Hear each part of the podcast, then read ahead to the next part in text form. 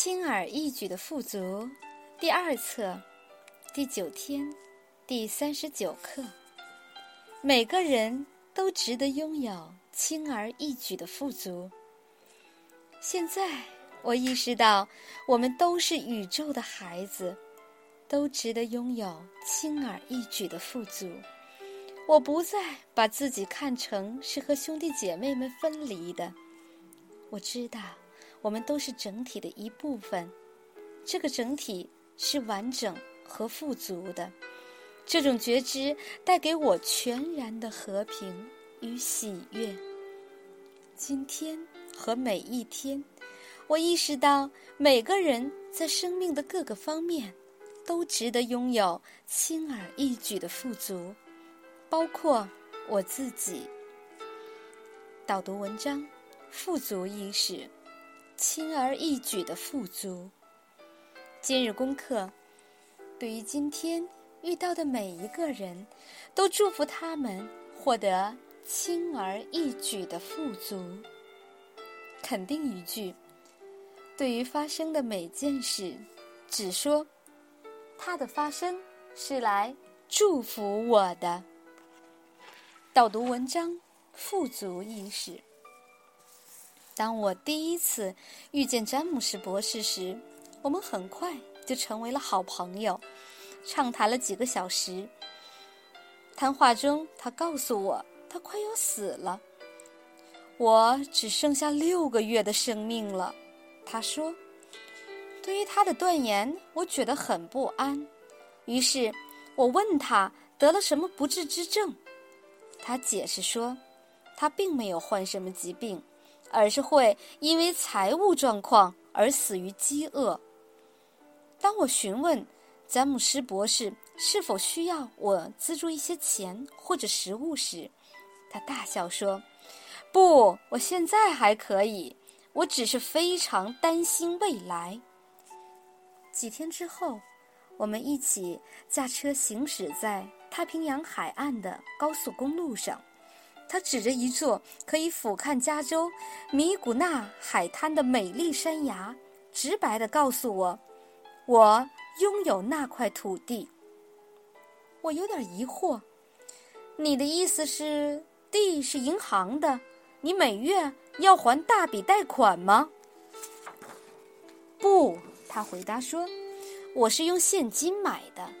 但现在真正困扰我的是。”我每个月必须为此交一百二十美金的税金。听他说完，我更加不解了。我提出帮助他做一个资产财务报表，好让他感觉安全，不再担心未来六个月后会饿死。他接受了我的帮助。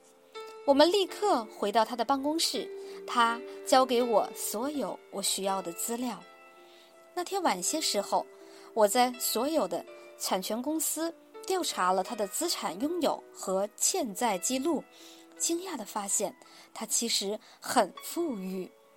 次日，我告诉他，如果他愿意和我签署一份财产委托书，我可以帮助他在六个月之内出售他的资产，他可以净挣六十万美金，已经减去我百分之十的佣金。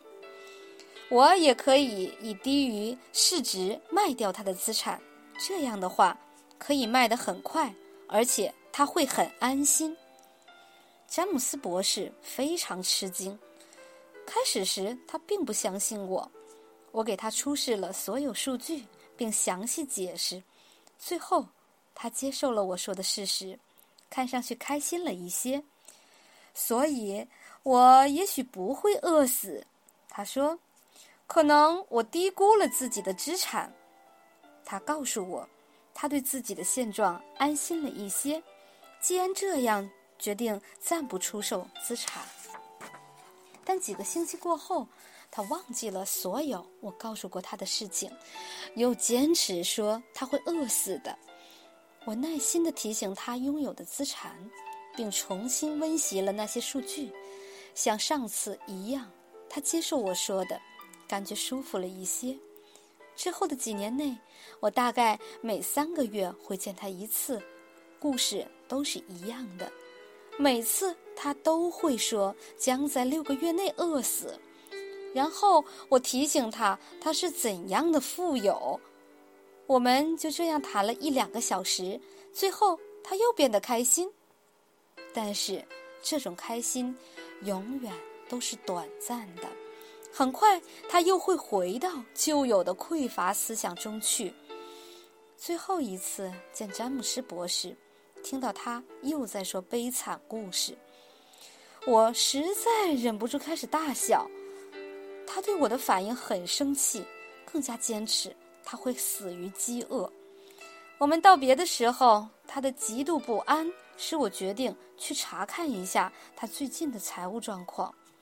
我发现，在过去的几年中，他已失去了所有的财产。他最大的恐惧变为现实，无意识地实现了他的愿望，并一直生活在负账中。第二天早上。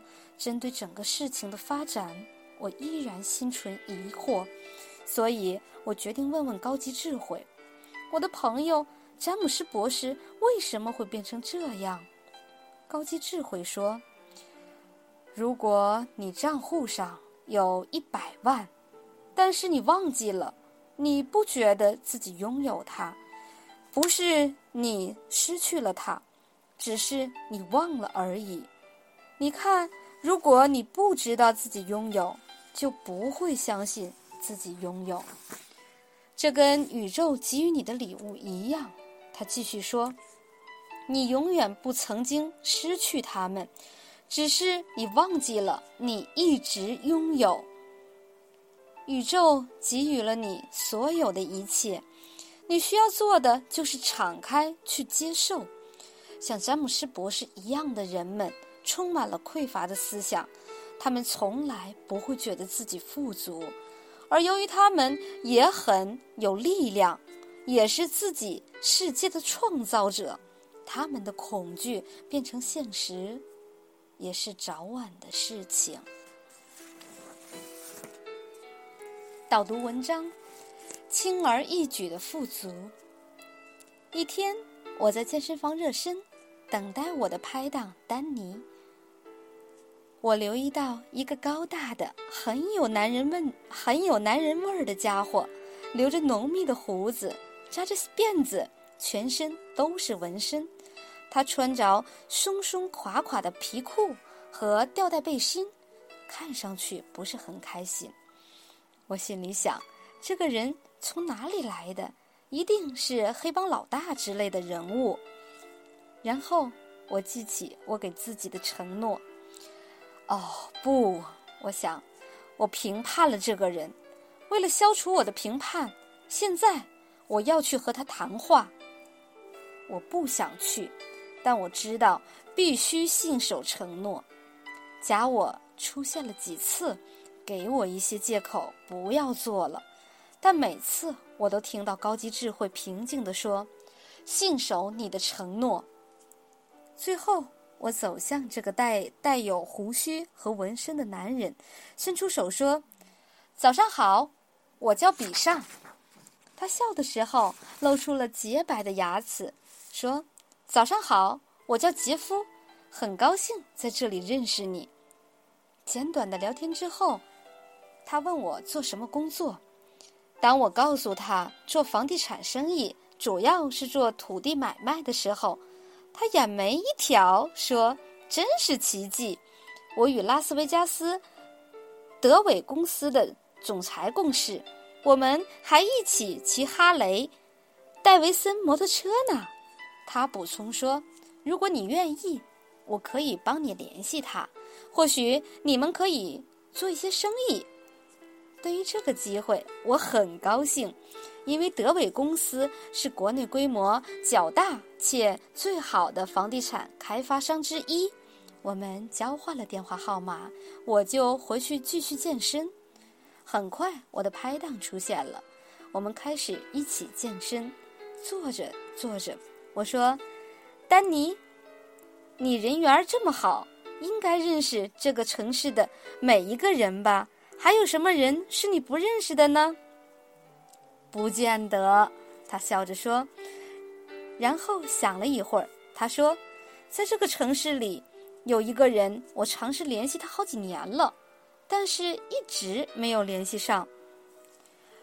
如果你都联系不上他，就没有人可以了。”我笑着说。然后我问：“那个人是谁呀？”德伟公司的总裁。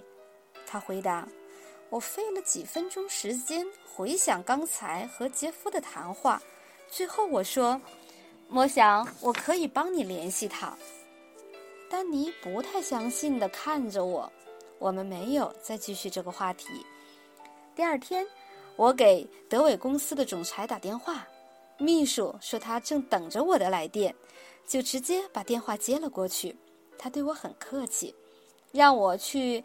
去店找约翰森先生，他们房地产部门的主管。他刚雇雇佣了约翰森，并且跟他说了我的事情。我感谢了他，就打电话给约翰森先生，约定次日同他共进午餐。次日，我带上丹尼一起去赴约。约翰森先生准时出现，他们聊得很好。离开时。我告诉约翰森先生，以后可以直接联系丹尼，他同意了。之后，我们就一起离开了。当时我对午餐约会没有抱任何期望，丹尼也没有和我签约，他付给我提成。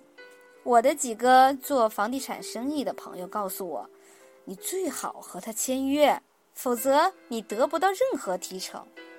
但是我完全信任宇宙，我知道宇宙无所不在，这也意味着我同样完全信任丹尼。我知道一切的结果都是对我最好的。对我来说，最重要的是，任何时候想起整件事情，都让我感觉非常和平。这就是为什么我知道他会顺利。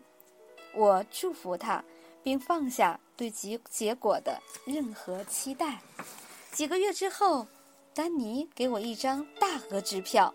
他解释说，他成功的撮合一个客户和德伟公司完成一笔很大额的土地交易，并选择把这宗生意的一半佣金给我。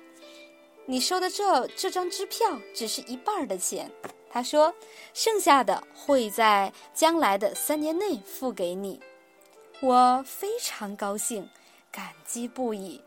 知道当我放下控制，信任宇宙和我的兄弟姐妹时，一切都会轻而易举。